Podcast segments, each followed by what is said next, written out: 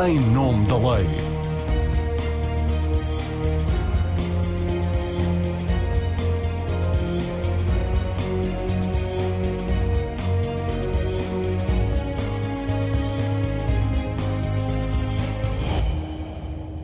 Olá a todas e a todos, o Em Nome da Lei está hoje no Web Summit, uma edição que pela primeira vez não conta com a presença de Paddy Cosgrave, o fundador da Feira Tecnológica, foi obrigado a demitir-se de CEO da empresa que organiza o evento, depois de uma série de empresas, entre as quais a Google e a Amazon, terem ameaçado não participar por causa de um comentário que Paddy escreveu na rede social X, qualificando como crime de guerra o ataque de Israel na faixa de Gaza na sequência do atentado do Hamas. Nos últimos tempos, as redes sociais têm sido muito notória a indignação por todos os que pensam contra a corrente ou que não defendem o politicamente correto. Quem foge à verdade do momento é atrocidade no espaço público. Esta é uma realidade que tem crescido à medida que as redes sociais têm ganhado influência, ou seja, quanto mais democratizado está o direito de exprimir a opinião e intervir no debate público, mais intolerantes estamos para com os pontos de vista diferentes do nosso. Este ambiente social vem em contraciclo com o ar que agora se respira nos tribunais portugueses, que têm crescentemente valorizado o direito de expressão por contraponto com os crimes de injúria e difamação. Esse caminho tem sido feito pelo julgador nacional, tem sido sobretudo influenciado pelas decisões do Tribunal dos Direitos Humanos, que em vários casos condenaram os tribunais portugueses por violarem a liberdade de expressão. Em cerca de metade das duas dezenas de recursos sobre liberdade de expressão apresentados por cidadãos nacionais ao Tribunal Europeu dos Direitos Humanos, o advogado foi Francisco Teixeira da Mota. Ele está hoje aqui nesta edição especial do Em Nome da Lei no Web Summit. À conversa com ele vai estar um outro advogado que tem escrito inúmeros artigos sobre a liberdade de expressão e os limites que tem de ter, sob pena de estarmos perante um direito absoluto. Rui Patrício. Enquanto advogados, Rui Patrício e Francisco Teixeira da Mota já se defrontaram várias vezes em tribunal. Tiveram o fair play de aceitar o convite em nome da lei para virem aqui esgrimir argumentos sobre a liberdade de expressão e outros valores e direitos com que pode colidir. Eu sou a Marina Pimentel, muito obrigada a ambos por se terem dado ao trabalho de vir até aqui.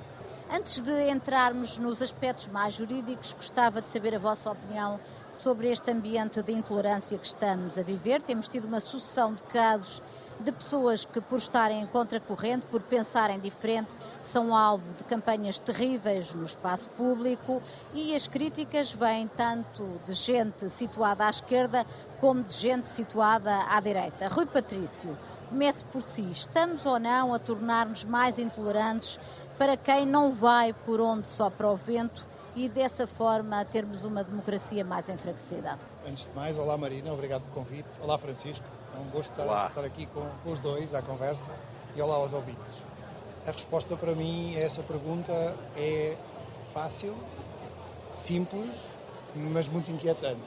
E é assim, eh, vivemos um ambiente, na minha opinião, de grande intolerância, de, de uma reação muito forte e muito violenta a certas manifestações públicas de liberdade de expressão e isso ainda é mais inquietante porque é acompanhado de um, de um grande manicaísmo. As pessoas veem o um mundo a preto e branco, quem concorda comigo ou com quem eu concordo pode dizer o que quiser, com quem eu não concordo, quem não tem a minha visão das coisas, automaticamente é um malandro que deve ser escorraçado e calado. E o que é que explica isso, Rui? Acha que é sobretudo a existência das redes sociais, o facto das, das pessoas poderem exprimir agora a sua opinião a uma escala que era inimaginável?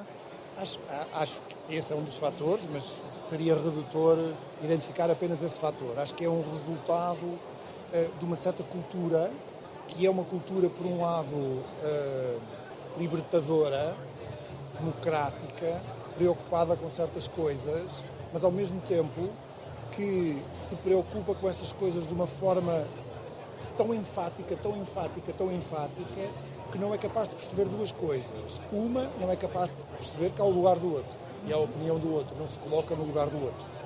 E por outro lado, não percebe que ao defender tão enfaticamente uh, as suas causas, ao ponto de querer, e vou usar a expressão do momento, cancelar os que não concordam está a aniquilar uma coisa que também é fundamental e estruturante, que é a liberdade de expressão.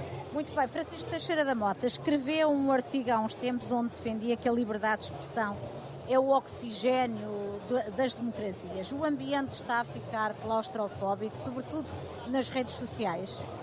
Se calhar não anda muito por lá. Do, do, sim, não anda muito. Uh, naturalmente, não é por uma questão de sanidade também, embora também ande por uma questão de informação, porque efetivamente há muita informação que é relevante e que corre nas redes sociais. O que acontece é que há uma radicalização muito grande. O grande problema hoje em dia, dentro desta questão desta culturas depois do cancelamento e toda esta excitação e nervosismo, eh, este ativismo, esta militância, que já não é uma militância nem de esquerda nem de direita, são militâncias pessoais em que transformam em fanatismos, em radicalismos, crenças absolutamente subjetivas que se tornam verdades absolutas e que toda a gente tem de seguir. E é insuportável o que está a acontecer e, de facto, nesse sentido pode-se ter que seja claustrofóbico. Por outro lado, não podemos deixar de reconhecer também que há muito mais variedade de opiniões. É uma coisa brutal o que se pode ouvir. As coisas mais estúpidas podem-se hoje ouvir com maior facilidade, coisa que antigamente não seria tão fácil. Ah, também se ouvem coisas de muita qualidade. O problema que está aqui é se vai, com o tempo, as coisas mais estúpidas irem diminuindo a sua, o seu peso social e as coisas mais sadias, assim se pode dizer, sem, sem querer entrar aqui com organicismos, mas se verão a, a, a vingar mais, ou se de facto caminhamos num caminho de radicalização cada vez maior e de facto de abafamento da democracia. Isto é, há esse risco. Eu atribuo, contrariamente, não é contrariamente, complementarmente às redes sociais, atribuo, em termos mundiais, à entrada de Trump em cena. Eu acho que Trump mudou um pouco a maneira como se vê a realidade, como toda a gente passou a ver, mesmo pessoas que não tinham a palavra antes. O Trump e outras ideologias de extrema-direita também não, na Europa? Não é só as ideologias, é que Trump veio legitimar veio legitimar uma série de coisas que não eram. Veja-se, por exemplo, há um exemplo que na altura eu senti logo era muito forte.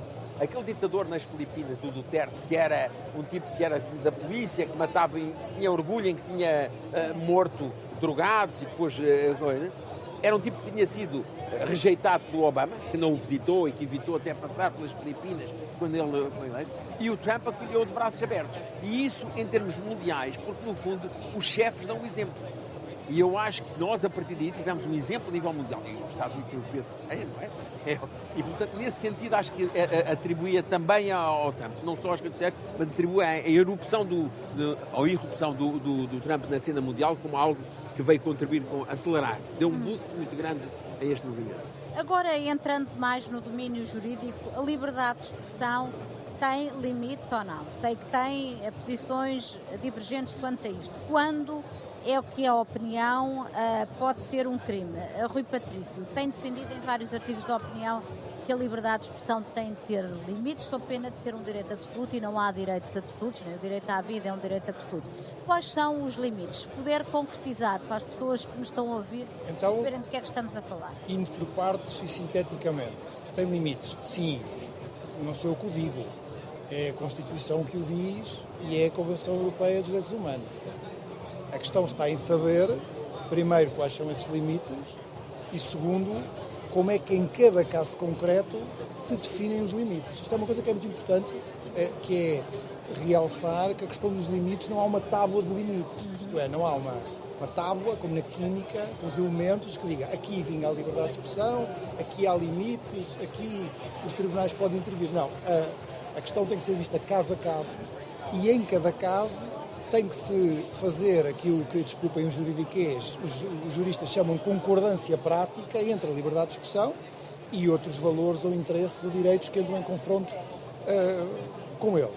Posso dar dois ou três exemplos. Dê, dê. A, a, segurança nacional. Poderá haver situações em que a liberdade de expressão entra em colisão com a segurança nacional. Uh, a igualdade, por exemplo, o incitamento ao ódio e à discriminação. Ou então aquele exemplo que apanhamos mais vezes nos tribunais e que é talvez o exemplo que se presta a mais dificuldades e a mais discussão na modelação de cada caso concreto, que é entre o direito à liberdade de expressão por um lado e o direito à honra e ao bom nome por outro. Uhum. E, portanto, a, a, que há limites há. A questão é. Mas nesses contextos, nesse contexto, qual é que é o, o limite? Porque o, a, a, jurisprudência consolidada do Tribunal Europeu dos Direitos Humanos uh, diz que a liberdade de expressão vale não apenas para as informações ou ideias favoráveis, inofensivas ou indiferentes, mas também para aquelas que ofendem, chocam ou indignam. Claro, aliás, eh, para as que são boazinhas não é preciso haver liberdade de expressão. Que isso, enfim, quando não incomoda, ninguém pensa na liberdade de expressão. Claro que sim. Claro que há imputações desagradáveis, chocantes, o que for, que beneficiam da liberdade de expressão. Desde logo, há, uma distinção que, a meu ver, tem que ser feita entre imputação de factos e opiniões. Há muito mais campo para a liberdade em matéria de opiniões do que em matéria de imputação de factos. Ponto 1. Um. Segunda distinção. Há que ver depois se os factos imputados se prova a sua verdade ou não, porque é completamente diferente imputar factos verdadeiros ou imputar factos falsos. Mas este exercício é um exercício que tem que ser feito caso a caso. Se me pergunta, em tese geral, acha que os limites, à luz do que é hoje a nossa arquitetura jurídica, são muitos ou são poucos? Acho.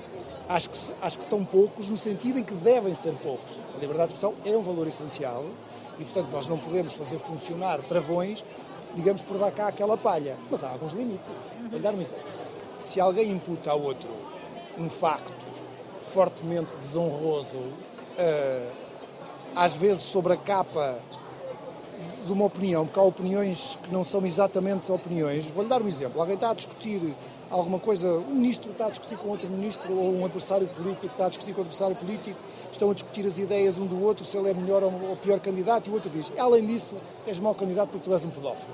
Isto é uma imputação muito desonrosa, creio que todos nós estamos de acordo. Sim. Uh, uh, não imputa factos concretos no sentido de foi naquele dia às tantas horas com aquela vítima, mas há aqui uma imputação factual subjacente. Julgo que aqui é um dos campos onde a honra deve fazer travão à liberdade de expressão. E estou a dar um caso extremo para se perceber que não é és incompetente. És incompetente Sim, é uma coisa é uma coisa que há que há que na cabeça de quem ouve ou de quem vê não diminui a pessoa que é, que é visada por esta imputação. És um pedófilo é diferente, és um corrupto é diferente, ou mataste a tua mãe é diferente. Isto é, é preciso ver se o que está em causa tem o potencial grave, desonroso da pessoa que é visada. E, e, e o limite traça-se aí, sem prejuízo, depois tem que se ponderar o caso concreto.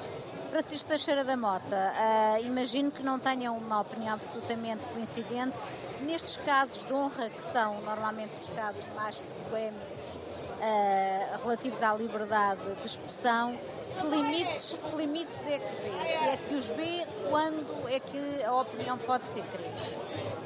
Eu diria que no essencial tudo o que o Rui disse é verdade, é, é, é, está, está sedimentado. A questão que falta aqui acrescentar, diria eu, é, além de ter de ser em cada caso concreto que tem de definir, isto é, é aquilo que no direito se chama, são direitos de geometria variável, o direito à honra, o direito ao bom nome e a liberdade de expressão, são geometria variável, a tal concordância prática é preciso fazer.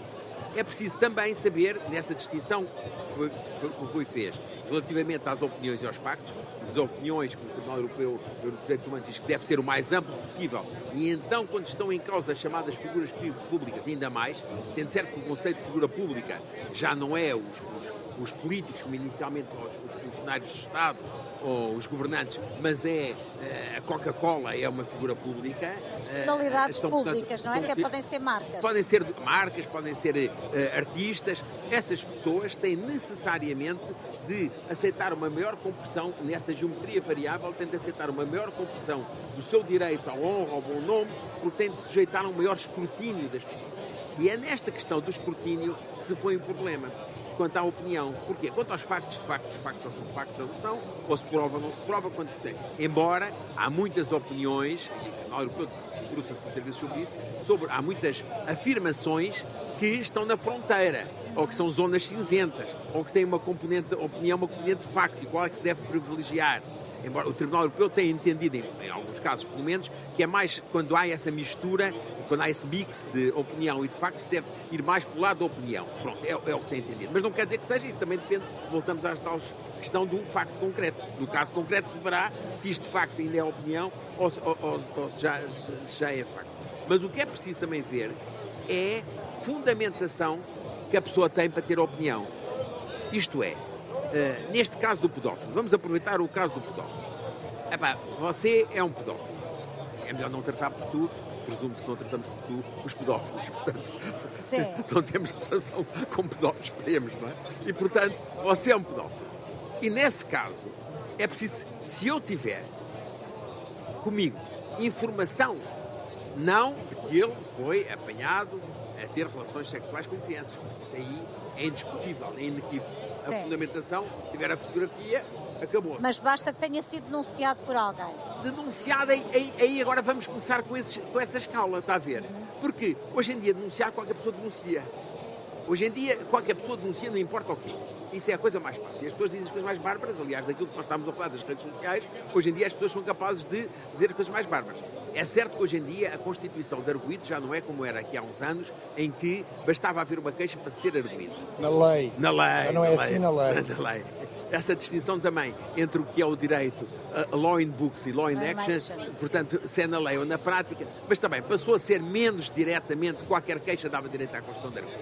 Hoje em dia não é bem assim, mas não quer dizer que haja uma grande triagem e, portanto, há muitas pessoas que são constituídas arguídas e não fazia muito sentido se houvesse um bocadinho mais de cuidado. Portanto, não basta uma denúncia. Mas esse, esse escalonamento de até quando é que a pessoa tem fundamento ou que não tem fundamento para fazer uma afirmação que em si é injuriosa, que é assim difamatória, portanto, se fosse abstratamente, era. Mas se a pessoa tem fundamento para fazer, se exclui digamos, aquilo que nós chamamos uma causa de exclusão de ilicitude, isto é, se está protegida pela liberdade de expressão, esse é o trabalho dos tribunais. Quer dizer, essa fronteira é definida dia a dia pelos tribunais. Os Já tribunais houve, já houve decisões de tribunais, se bem me lembro, em que apesar dos factos que estavam em causa serem verdadeiros, foi considerado foi considerada uma, uma injúria ou uma afirmação difamatória, já não sei precisar. Devem estar erradas essas decisões. Quais são? Quais são? Não sei. Não sei precisar, mas lembro-me em tempos de com ter devido respeito, Mas nós temos hoje, um Não, há uma clássica que deu uma origem a uma queixa no Tribunal Europeu, que foi uma. Aliás, mete o futebol, o futebol está sempre em tudo. Neste caso, foi uma notícia que o público deu sobre uma dívida fiscal do Sport. Eh, que o público tinha a informação, e é uma coisa engraçadíssima, tinha a informação uma dívida que tinha sido lá perdoada, mas tinha perdoada, mas não tinha desaparecido. E então o jornalista tinha uma fonte dentro do Ministério das Finanças que sabia que essa dívida, essa questão, estava lá no cacifo. Eles falavam do cacifo com uma coisa que eu imagino que já existe desde a Primeira República, onde eles devem guardar coisas que não interessam. Ah, isso estava no cacifo, foi o que disseram da- da- das testemunhas.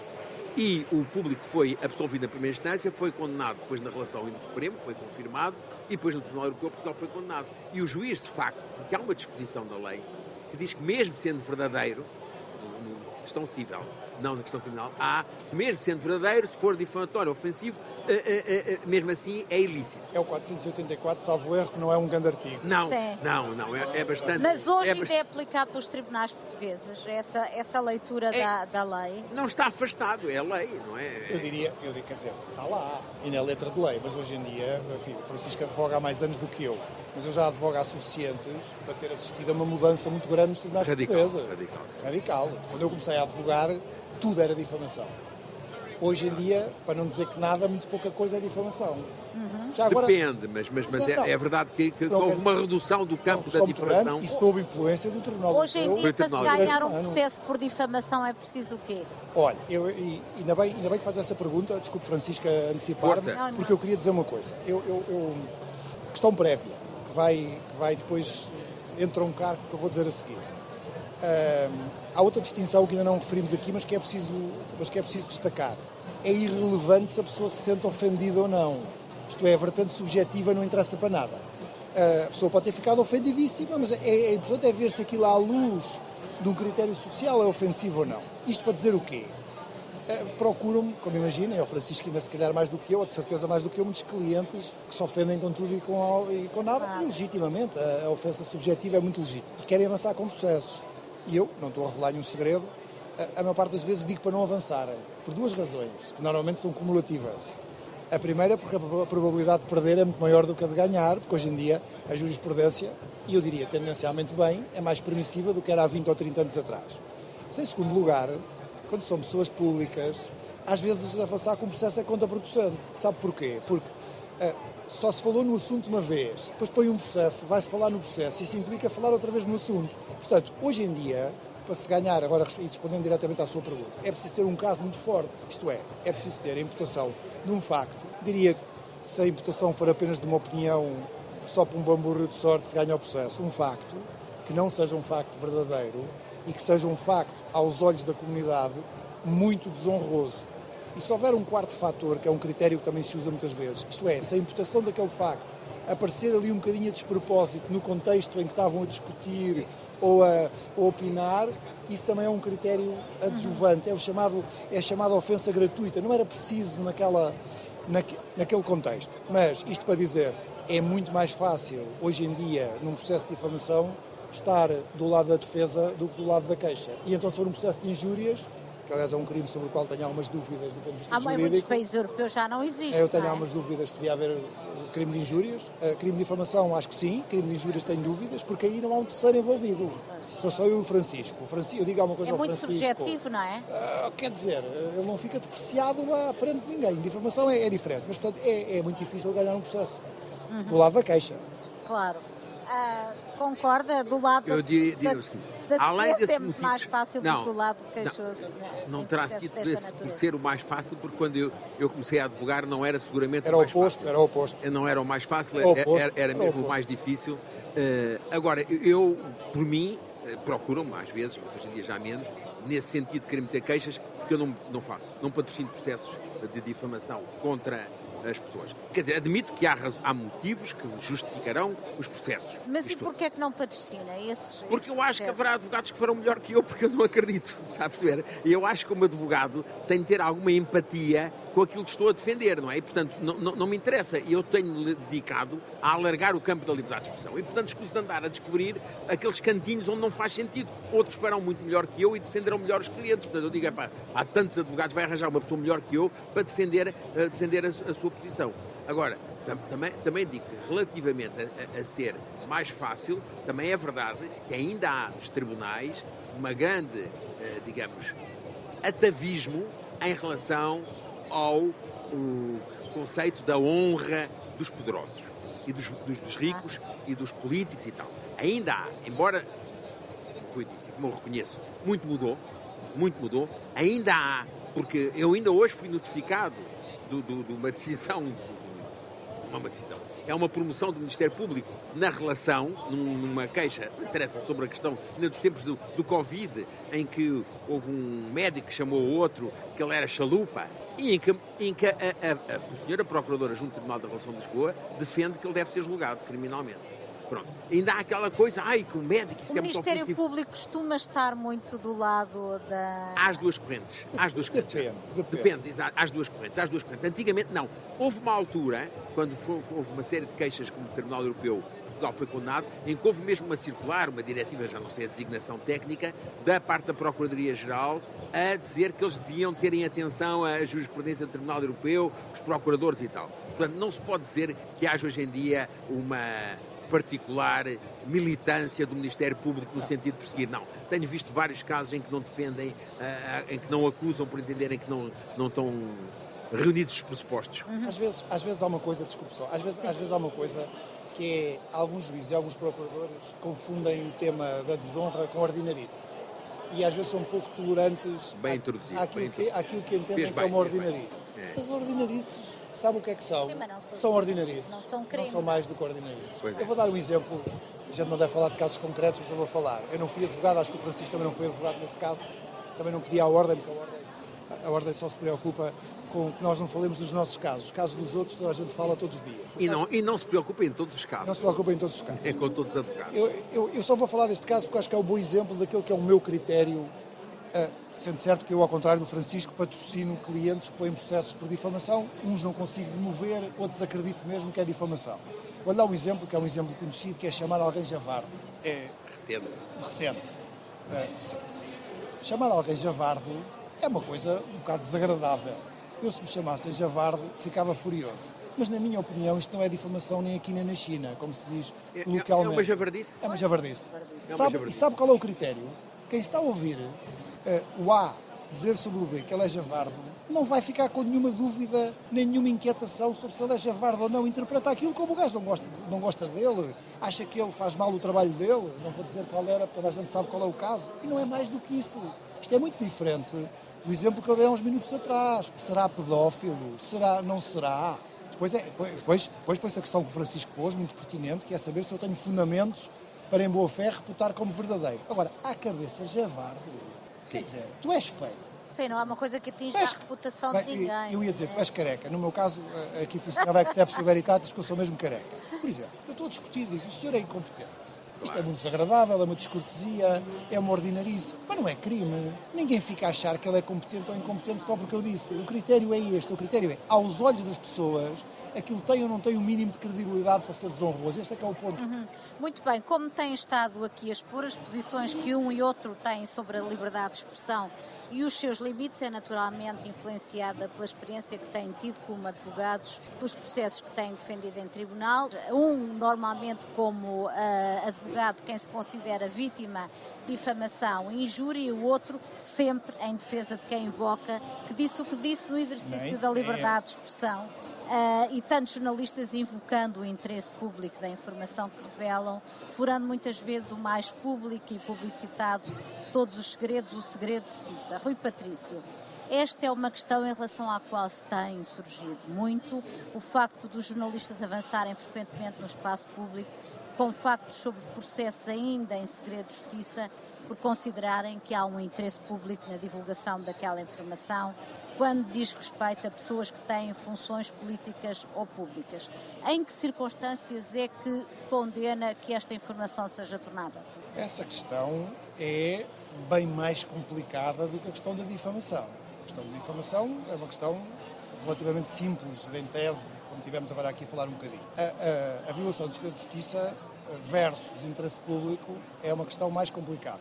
Mas deixe-me só, antes de tentar responder, dizer uma coisa prévia. É inequívoco salvo sempre a melhor opinião, claro, mas é inequívoco, é uma coisa que às vezes as pessoas esquecem, que hoje em dia uh, um órgão de comunicação social publicar diligências processuais está sob a alçada do crime de violação de segredo de justiça. As pessoas às vezes acham que ainda vigora a redação antiga da lei, que era só Sim. quem em primeira mão... Só o Ministério... Hoje em dia a lei não diz isso, a lei diz independentemente de ter tomado contacto com o processo. Portanto, caem lá todos.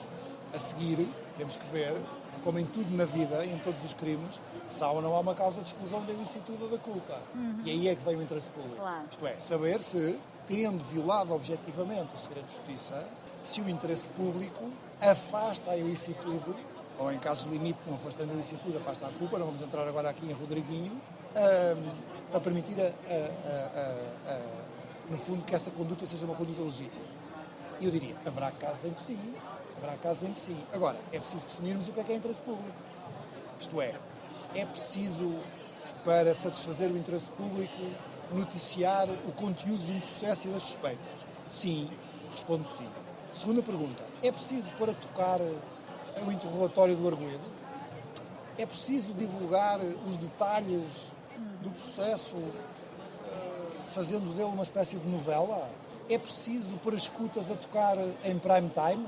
Uh, eu aqui já tendo a achar que não, já tendo a achar que na tal concordância prática estamos a sacrificar demais os interesses que o Segredo de Justiça promove, admitindo que continuamos a achar que o Segredo de Justiça faz sentido, que é outra discussão. Pois. Eu acho que faz. Embora, perante o forró baló que vai e vai, talvez valha mais reconhecer Acabar que vai vai Mas se reconhecermos que sim, nós temos mais uma vez que equilibrar as duas coisas. Uma coisa é a Marina, desculpe pessoalizar, noticiar que fulano foi constituído arguído ou é suspeito por tal conjunto de factos que podem configurar tal crime no processo. E acha que é o mesmo dizer que alguém é arguído ou alguém é suspeito e divulgar essa, essa informação? Não, não. Temos circunstâncias diferentes. Não é o é? mesmo, porque juridicamente é, ser claro. suspeito é muito menos que ser arguído. Pois. Uh, embora depois também se possa discutir qual é o grau de suspeita. A suspeita tem que ser fundada, diz a lei, para constituir como arguído.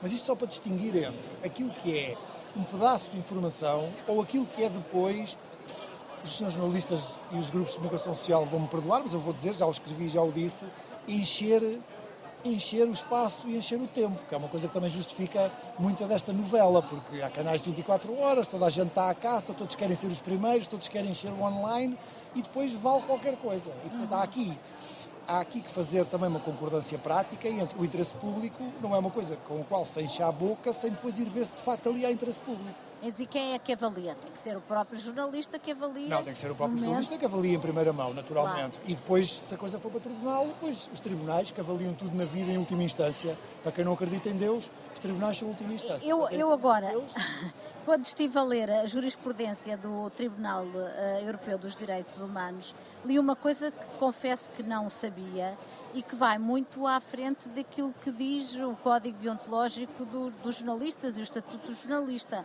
Uh, o, diz o Tribunal Europeu dos Direitos Humanos que, uh, tratando-se de imputação de facto, os jornalistas agem de boa fé se basearem em fontes credíveis, não lhes sendo exigível uma investigação autónoma, sob pena de se ver diminuído o seu papel de watchdog, não é? De, de cão de, de, cão de guarda. Portanto, o jornalista que recebe informação sobre o processo, um, à luz do que é a jurisprudência do Tribunal dos Direitos Humanos, não está a, a cometer nenhum ilícito. Se Aquilo não é investigação não própria, mas vem de uma segredo, fonte credível. Se o processo não tiver em segredo. Não, mas mesmo estando em segredo. Ah, isso aí já temos que discutir.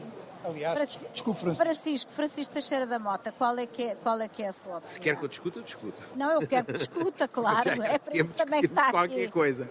Ora bem, primeiro, é evidente que o Segredo de Justiça tem alguma razão de ser e haverá sempre, porque não é possível fazer uma investigação. Aliás, nós temos uma violação de Segredo de Justiça histórica. Foi quando o Diário Notícias anunciou que ia ser feita uma busca na Universidade Independente, aqui há tempos, do lado do Paulo Portas e de, de, outros, e que foram lá, iam à, tarde, iam à tarde e de manhã, o Diário Notícias anunciava que iam ser visitados. Como é evidente aí, a, a, a de Justiça tem de existir para essas, para essas situações. Outra coisa é a lei, tal como ela está. A lei como ela está ainda é abusiva, porque é genérica demais. A lei não prevê uh, essa concordância prática. E os tribunais são muito preguiçosos, porque a concordância prática exige o uso da inteligência. E o uso da inteligência... E da coragem. E a coragem. Voilà.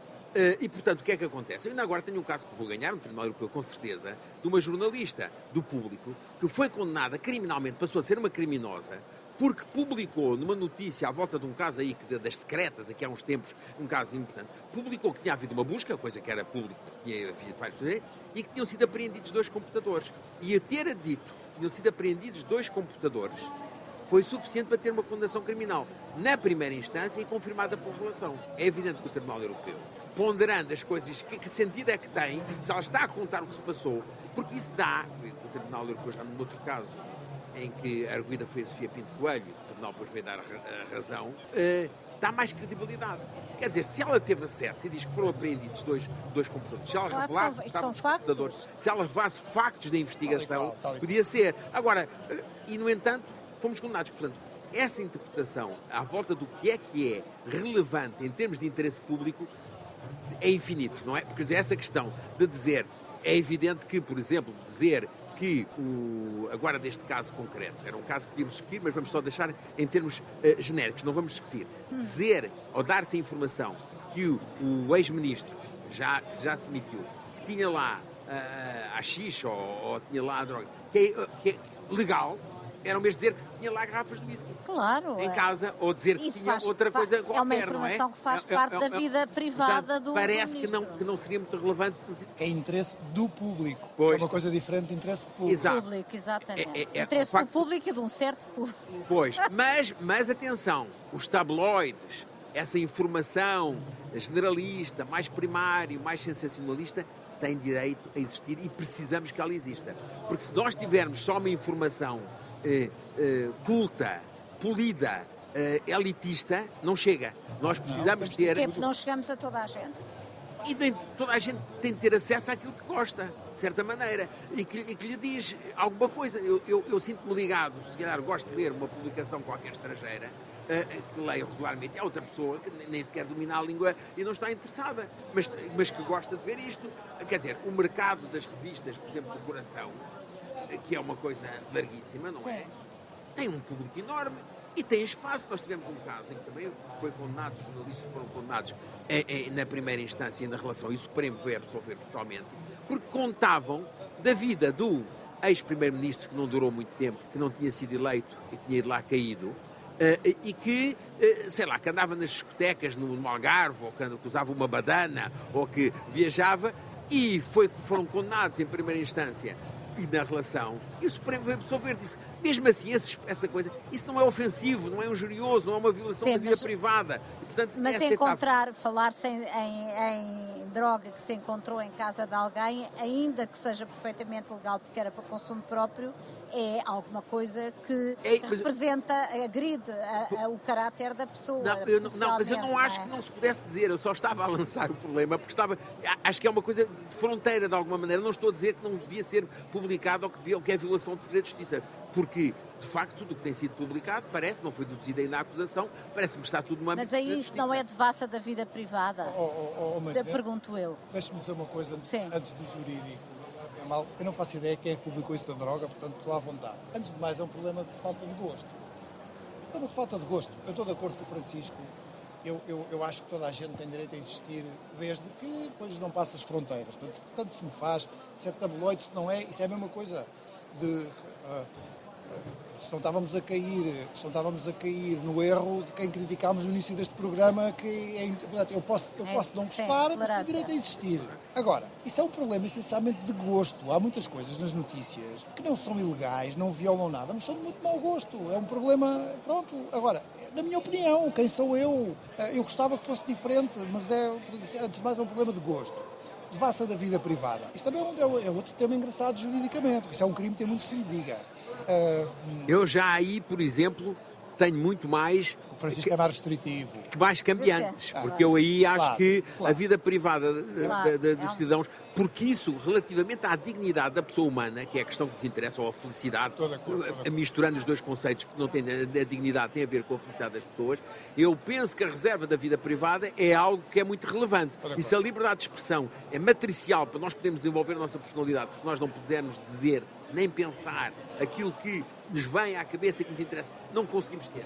Pronto, não vou agora repetir aqueles uh, chavões, mas pronto, vivemos numa sociedade de informação, quem mais sabe, mais pode, portanto, é, é importante para também acho que a vida privada é essencial para a nossa dignidade e para, a nossa, para o nosso equilíbrio, para o desenvolvimento da nossa personalidade, para sermos quem queremos ser claro. e podemos ser. É e, neste, e, e, neste caso há uma agravante, é que, enfim, e agora não é na minha opinião, é interpretando, interpretando os valores jurídicos, desculpem a, a a arrogância do querer fazer, e é sempre, e é sempre na minha opinião, mas essa informação não, não, não, não é precisa para nada, não acrescenta Mas não nada. tem nada a ver com o caso. Não acrescenta é? nada, né? é irrelevante, quer dizer, não, não tem problema nenhum. Se, fosse, se fossem substâncias ilícitas, já podíamos discutir se era relevante ou não, sendo uma pessoa com determinada. Aquilo também está numa margem, porque, é, como sabe, também não são completamente lícitas. É. São toleradas, depois dá é. um procedimento contra a ordem nacional que dá uma multa, ou dá uma história qualquer, não sei muito bem como é que é, que eu não conheço eu, essa legislação. Eu era capaz de, eu era capaz de, eu era capaz de me atrever a citar aquela self-expressão. É um fat diver, como diria o outro. É essencialmente um fat diver. Agora, um, algo que não é um fat diver. Em que medida é que as pessoas que são suspeitas, tem sido uma questão muito colocada ultimamente, Pessoas que são suspeitas em processo estão limitadas no seu direito uh, de liberdade de expressão. Uh, estou a falar, claro, da declaração que o Primeiro-Ministro fez ao país a partir da, da residência oficial, o que foi desde logo criticado, o local a partir do qual ele falou ao país, mas o facto dele ter falado, depois de a Procuradoria-Geral da República ter comunicado que tinha sido aberto um processo de crime para o investigar, em que medida é que isto é legítimo ou se pode, se pode considerar que ele está a pressionar o sistema judicial? Porque houve, muita gente considerou que ele estava a pressionar. Responda primeiro, Francisco. Você tem mais qualidades do que ele. É, isso, é, isso é um facto, não vou discutir. Não há opinião. Isso já, é, isso já estamos no domínio dos factos. Eu julguei que estávamos nas opiniões. Já está consagrado na lei e tudo. Pois isso aí, isso já é a jurisprudência estabelecida do Tribunal Europeu, portanto não vale a pena discutirmos essa parte. Vamos então deixar isso de lado e vamos tão diretamente. Bom, eu ouvi com eh, essa eh, declaração do, do Primeiro-Ministro com alguma apreensão, confesso. Porque aquilo estava sempre um pouco borderline. Para quem é jurista, para quem tem a, a nossa formação, ele não deixava de estar, até inclusive se quiséssemos, a dar recados para as pessoas que estavam a ser ouvidas. Podia-se ler assim, perfeitamente podia-se ler. Eu, eu, eu estive uh, permanentemente a pensar isto visto por aqui, isto visto por lá. Eu compreendo que ele tenha feito aquilo. Claro que se fosse, por exemplo, o Trump, dizia aquela besta daquele procurador, que é um fascista de não sei quê, está-me a perseguir há não sei quanto tempo e agora meteu este tipo sem razão nenhuma. Dizia assim, ele diz, ele diz isto sobre os procuradores. Não tem uhum. problema. O que quis o, o, o Primeiro-Ministro foi, foi várias coisas. Eu penso que, por um lado, quis sossegar em termos políticos e sociais, e eu acho que tem alguma justificação como Primeiro-Ministro, que o tenha feito na, na residência do Primeiro-Ministro, tinha de ser de certa forma, também não ia fazer num... Claro, não ia no para um hotel Já ou para... naquele tempo em que os Procuradores-Gerais da República davam entrevistas a entrar no carro e a sair do carro, pá. também era um bocadinho cansativo, não é? Portanto, nesse sentido, eu tenho, eu depois não voltei a fazer análise, eu analisei no momento, tive ali bastante, achei que havia ali uma zona cinzenta naquele comportamento, uh, e depois felizmente ficou-se na espuma dos dias e não pensei mais sobre o assunto e não fiz uma análise detalhada, mas na altura eu vivi aquilo com alguma preocupação, porque achei que havia ali alguma. Uh, e acha que, que acha, uh, já, já, já, já vou questioná-lo, e acha que aquilo que o Primeiro-Ministro fez ainda não tendo sequer a qualidade de arguído, ser apenas suspeito, não é uma, uma parte sequer no, no processo ainda, uh, não é, é, é, diferente daquilo que fazem os advogados uh, no campo de justiça quando saem cá para fora depois dos seus constituintes serem ouvidos. É, é isso que estamos a falar. É, se, se me está a dizer que ele procedeu como um advogado, está a ir mais longe do que eu me atrevi a pensar sequer. Eu não, é? estou a dizer, estou-lhe a perguntar. a dizer se é, é muito, muito diferente. diferente daquilo que fazem os advogados quando saem no campo de justiça, que, que já é discutível se deviam fazer ou não, mas que fazem que fazem, pois é isso é exatamente isso, é o extremo. Pensar que o Primeiro-Ministro esteve ali a fazer a defesa dos arguidos e de si mesmo, mas porque ele não fazia só de si, ele, ele fez relativamente a tudo que tinha passado, é, isso é o extremo que eu não chego a dizer que ele fez isso. Eu não entendo que ele tenha feito isso. Mas teve borderline, teve ali situações que eu tive, tive dúvidas. E, portanto... Portanto, não responde sim ou não se, se ele, a, aquela declaração pode ser considerada como estando a pressionar o, o, o sistema judicial. Eu admito que, não, que possa ser considerada, eh, não tenho dúvida nenhuma que possa ser considerada. Se eu a considero, é que tenho alguma dúvida. Quer dizer, eu, eu, iria repensar e também depende de onde é que eu estivesse a ver, não é? Eh, eu ali naquele momento tive dúvidas sobre a exata correção daquela. Por exemplo, se eu fosse uma pessoa que pudesse ter uma opinião antes dele entrar com aquela intervenção, se eu lhe diria para fazer a intervenção ou não diria, talvez não dissesse para fazer uma intervenção daqueles exatos termos. Mas, globalmente, também não digo, ah, não, aquilo indiscutivelmente aquilo é uma pressão. Não, não, isso não, não é. Uhum. Também acho que não. Rui Patrício, qual é, que é a sua, qual é que é a sua opinião? É uma forma de pressão ou não? Ou foi uma forma de pressão ou não? Eu acho que nós temos que analisar a declaração ao país eh, eh, de três pontos de vista: jurídico, intelectual e político político no sentido mais amplo e mais novo. Juridicamente não tem problema nenhum. Quer dizer, o Primeiro-Ministro é livre de dizer o que entender, como Primeiro-Ministro ou como cidadão. Intelectualmente foi um exercício delicioso. E isso me é permitido muito bem feito, porque precisamente permite esta discussão e muitas outras. Eh, como diz o Francisco muito bem, teve sempre ali naquela linha que permite muito inteligente, muito bem feito, intelectualmente. intelectualmente... António Costa também é jurista. Não, mas não, mas além de ser jurista é inteligente. Há juristas que não são inteligentes. É muito inteligente, na minha opinião, como observador. agora. Diga? Se calhar a maior parte. Calhar, não, isso eu não, eu não diria tanto. Eu não tenho autoritas para dizer isso. E, portanto, do ponto de vista jurídico não tem problema nenhum, do ponto de vista intelectual, uma delícia, cada um interpreta como quiser. Do ponto de vista político, admito que se possa questionar. Eu não tenho competências nessa matéria, a não ser como cidadão e como observador. Vamos lá ver. Eh, o ponto, o único ponto que se pode criticar é pode um primeiro-ministro, do ponto de vista político, eh, fazer um discurso que possa ser percepcionado como de alguma forma estando a lançar recados para dentro do processo? E eu pergunto, na posição em que o primeiro-ministro está, como alguém que está a ser investigado, não pode? Isso foi Eu acho que pode. É exatamente a pergunta que tem de ser respondida com uma pergunta. Porque eu não é uma pode. pergunta que tem uma resposta direta. Mas eu acho que pode. Eu, eu Rui Patrício, cidadão, acho que pode. Se fosse o Primeiro-Ministro que não tivesse relação direta com o processo e mais, que não tivesse sido anunciado urbi et orbi, que estava a ser alvo de um processo, acho que era mais criticável do ponto de vista político. Assim acho que pode. Essa depois também é outra questão, que é a questão do parágrafo. Que é uma coisa. Bom, mas não vamos, mas não vamos que é que entrar acham? Mas, não, mas eu também gostava de os ouvir quanto, quanto, quanto a isso. Uh, eu digo eles... já, eu achava que tinha sempre de se demitir, independentemente de estar lá o sim, parágrafo ou não. Sim, mas não acha... é uma responsabilidade política que ele tinha. Mas acha independ... que o Ministério Público, na, naquela altura, uh, tinha que divulgar, porque não é muito comum os comunicados sim, de imprensa divulgar, divulgarem acho, alguém que é suspeito, não é? Não, já estava, já estava, não, já estava instaurado um processo e sendo a relevância do Primeiro-Ministro, eu acho que tinha relevo público e se não fosse, se não fosse divulgado no, no comunicado, eu acho que o comunicado, a, a, a comunicação da, do, da, da, parte dos tribunais e do Ministério Público não é brilhante. Como nós sabemos, para não dizer pior, é, é bastante caótica, é bastante imperfeita, é incompleta, é discutida há anos e anos. Agora, eu acho que não era possível não ter feito uma referência a isso, não daqueles termos, porque depois seria acusado de que anda a esconder e a proteger o Primeiro-Ministro quando já tinha enviado uma participação para, para o Supremo. E, estava Supremo. e havia de haver uma fuga do Supremo a dizer, já cá está. Era isso que eu ia dizer. Já o Ministério Público sabe que há sempre uma fuga, portanto antecipou-se. Exatamente. E, e, devia... Tanto que sabe que havia uma fuga que agora já se diz que não entregou à Judiciária e entregou à PSP.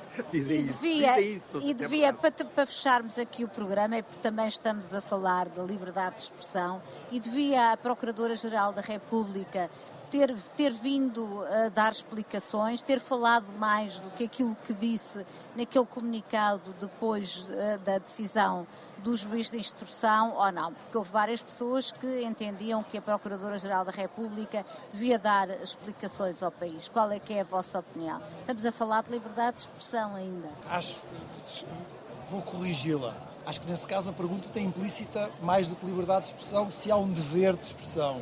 Isto é, é devido ao país uma explicação? Uh, a questão é muito difícil de responder, muito difícil. Uh, mas eu, como não gosto muito de meias tintas, quer dizer, se agora me dissesse, mas tenho que responder e tenho um segundo para responder, eu tudo ponderado e sabendo que é difícil, eu diria sim. Francisco. Eu, eu, eu, eu diria, diria também o seguinte: eu irrita-me ter de dizer que sim, porque aquilo que está, esse coro de pessoas a exigirem explicações da Procuradora, não me diz nada. Estamos mal acompanhados, mas temos razão. Pois, é exatamente. É porque não me diz nada. Porque é uma excitação à volta de não sei quê. Quer dizer, parece que estão a falar com uma empregada que agora que tem de dizer, uh, uh, prestar contas agora aqui. Não é verdade. Não é verdade. A Procuradoria tem a sua autonomia, faz. Epá, está um nível de, de, exercício das funções da Justiça que não tem de dar essa prestação de contas. Não é propriamente. Uh... Ah, bem, mas estamos a falar de um caso que tem origem mas, à admissão bem, do é Primeiro-Ministro e à admissão do Governo de... e à convocação de eleições. Mas o conceito de vir dar explicações não é um conceito habitual no funcionamento da Procuradoria. A Procuradoria faz os comunicados. Se calhar devia fazer comunicados mais completos, mais perfeitos, mais vezes comunicar. Agora, vir dar explicações, eu, eu, eu tenho sérias dúvidas. Agora, neste caso, isto chegou a um ponto em que faz sentido. Em que faz sentido. Uhum. E dentro dessa lógica de, eh, dentro do dever, dever ser, ser ou dever ser, acho que, que devia, devia não, não em, em resposta a esta citação toda, mas com uma ponderação concreta do que queria dizer mais duas ou três coisas por disto, porque é evidente que não previam que ia acontecer o que aconteceu. Não Também é lamentável sem comentários essa parte. Termina aqui esta edição especial Web Summit sobre a liberdade de expressão. Agradeço mais uma vez aos nossos dois convidados, os advogados Francisco Teixeira da Mota e Rui Patrício. Nós voltamos no próximo sábado, mas estamos sempre nas plataformas de podcast. Em nome da lei.